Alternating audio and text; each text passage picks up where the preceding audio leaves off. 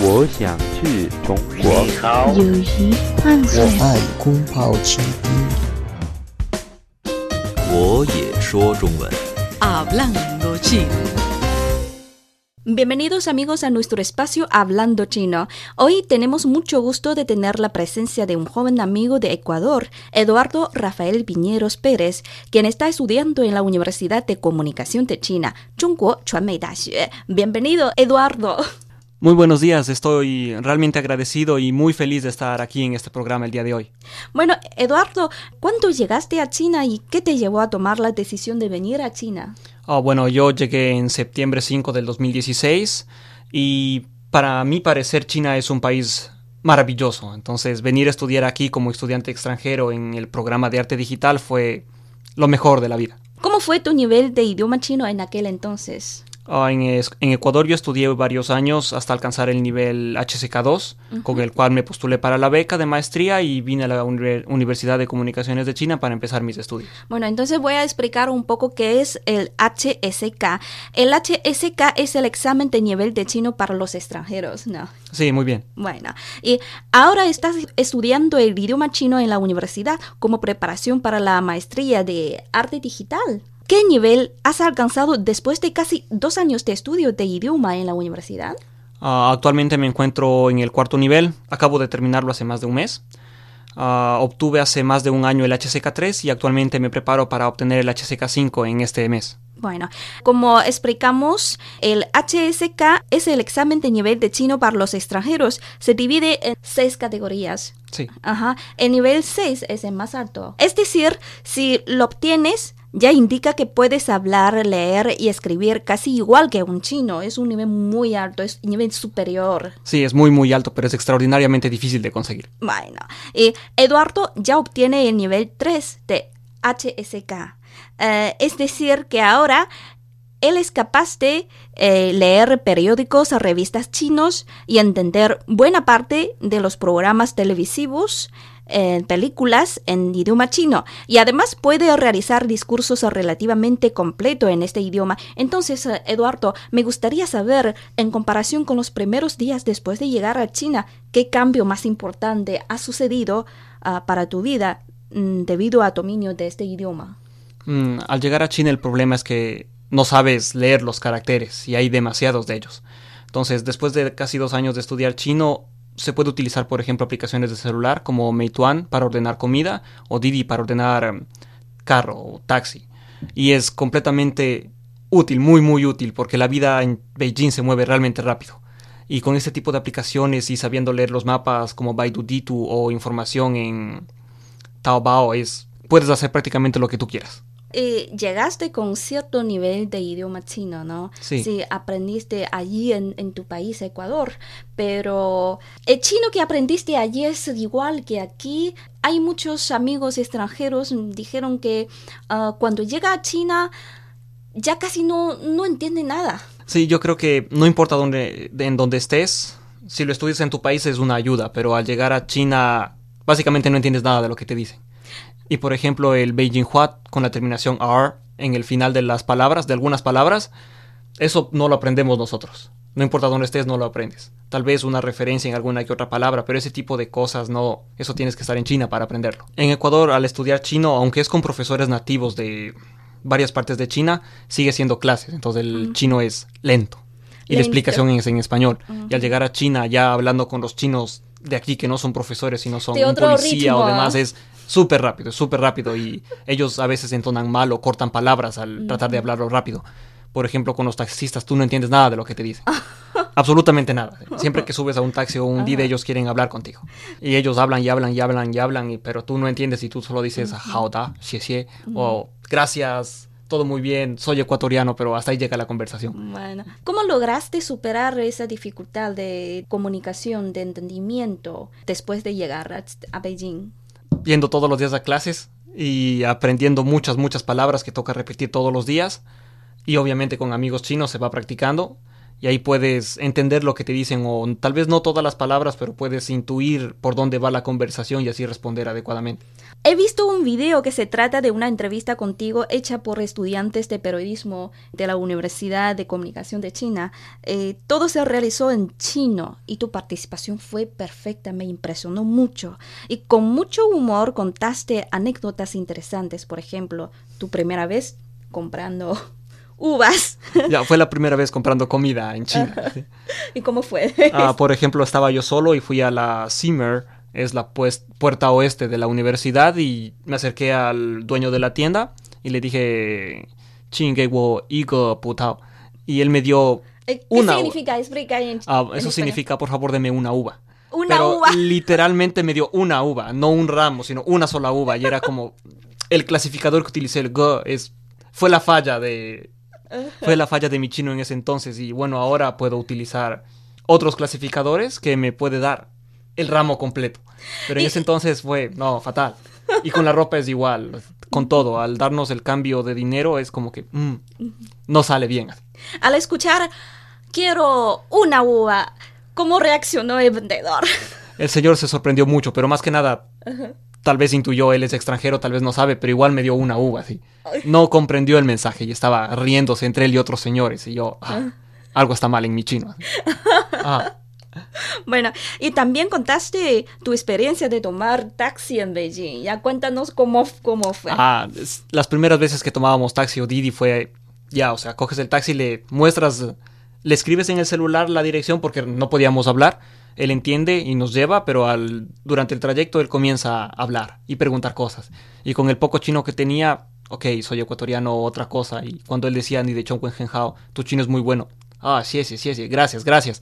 Y hasta ahí llegaba la conversación. Y cualquier cosa que él pregunte era, ok, sí, muy bien, nada más. Pero el taxista habla. Y nosotros solo decimos, muy bien, y con una sonrisa en el rostro, nada más. El taxista seguro que creía que tiene un nivel muy alto. Claro, ellos tal vez piensan que entendemos todo, pero no, no es así como funciona la cosa. Solo sonreímos y decimos muy bien.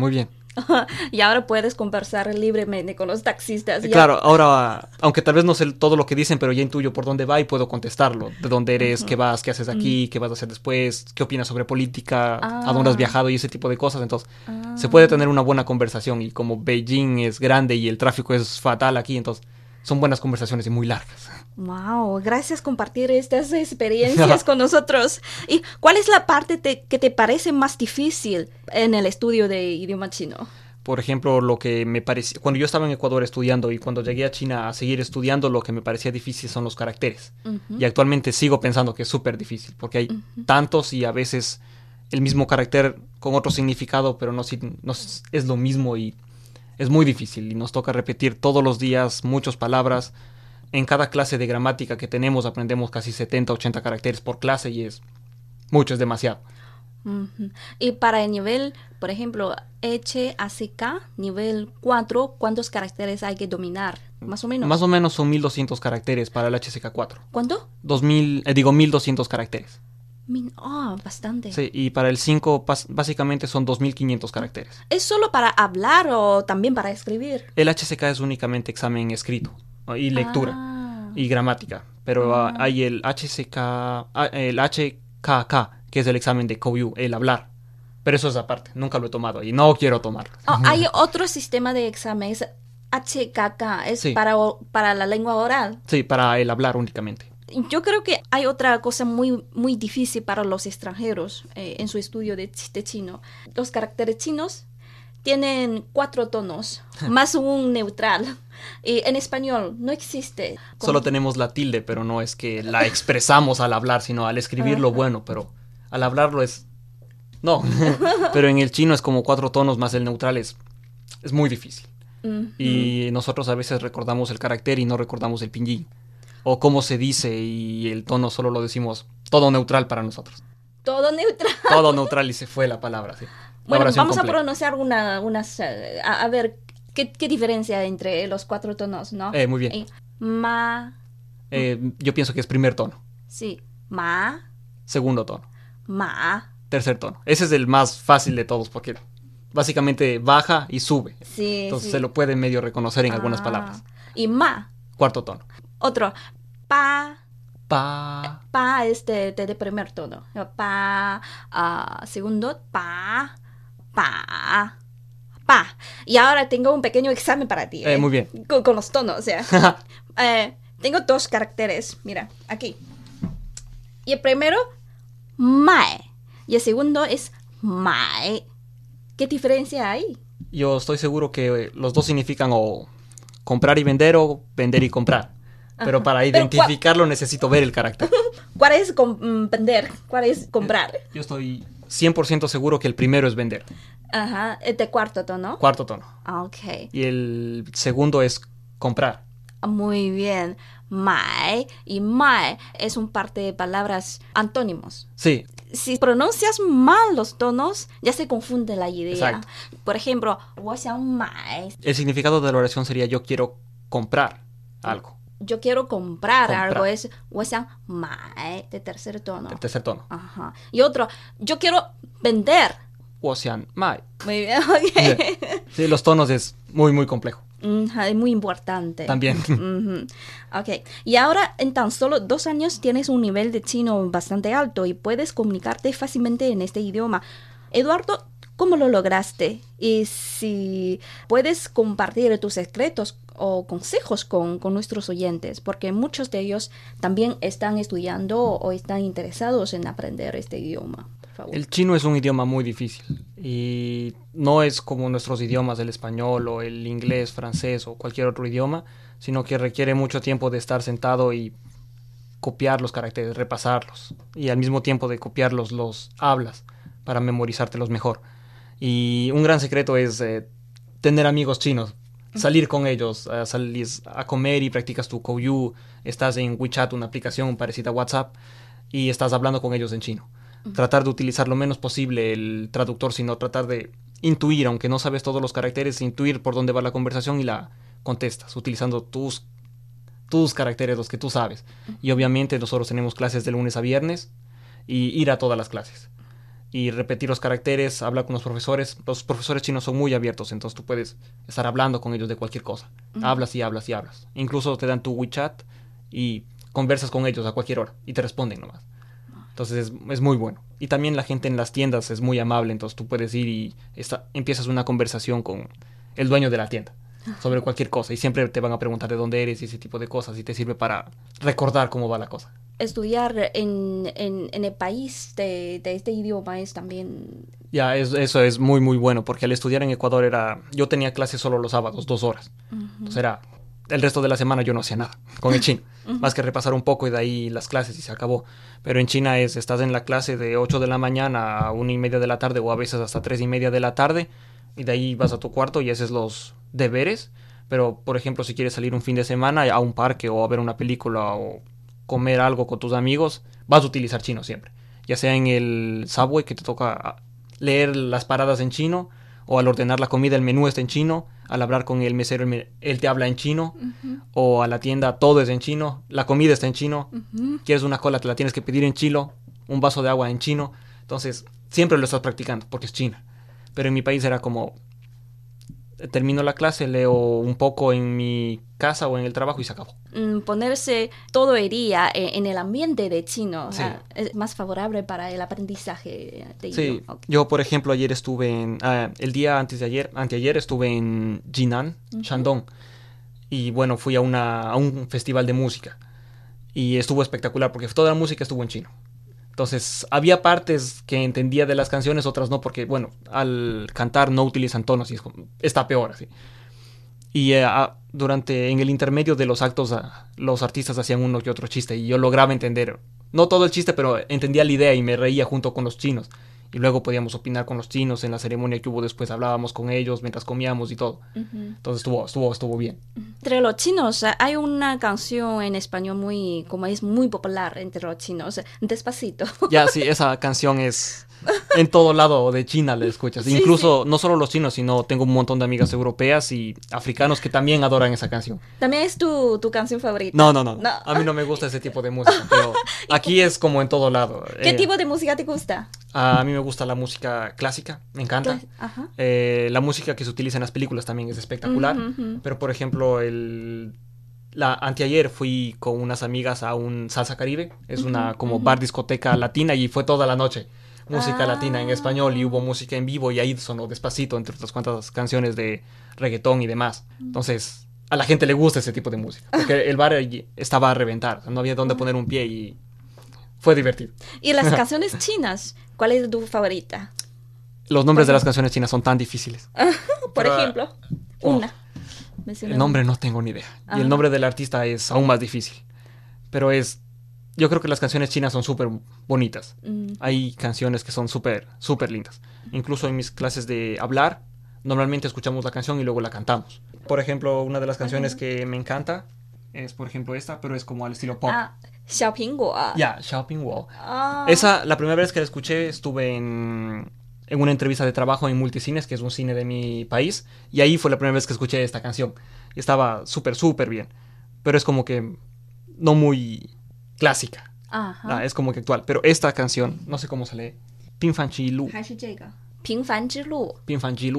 Esa canción la escuché en Ecuador y me encantó desde el primer momento.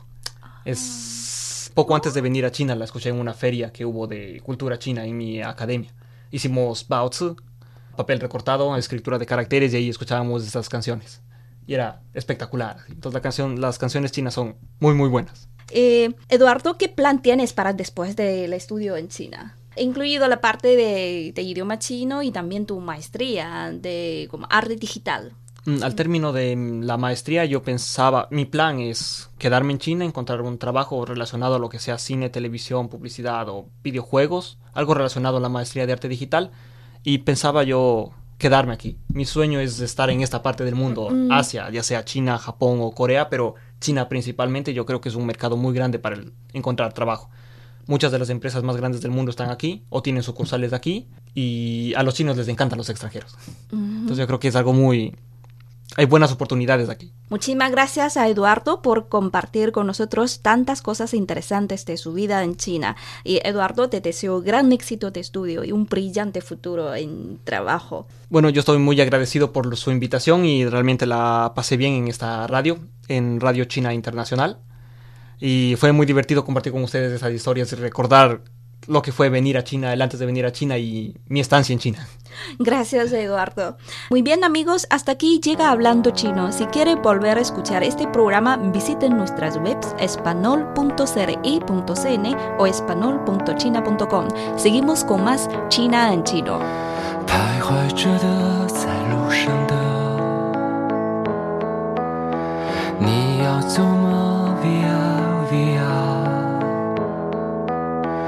易碎的骄傲着，那也曾是我的模样，沸腾着的，不安着的，你要去哪 ？Via Via， 迷样的，沉着的，故事。我曾经跨过山和大海，也穿过人山人海。我曾经拥有着的一切，转眼都飘散如烟。我曾经失落、失望、失掉所有方向，直到看见平凡才是唯一的答案。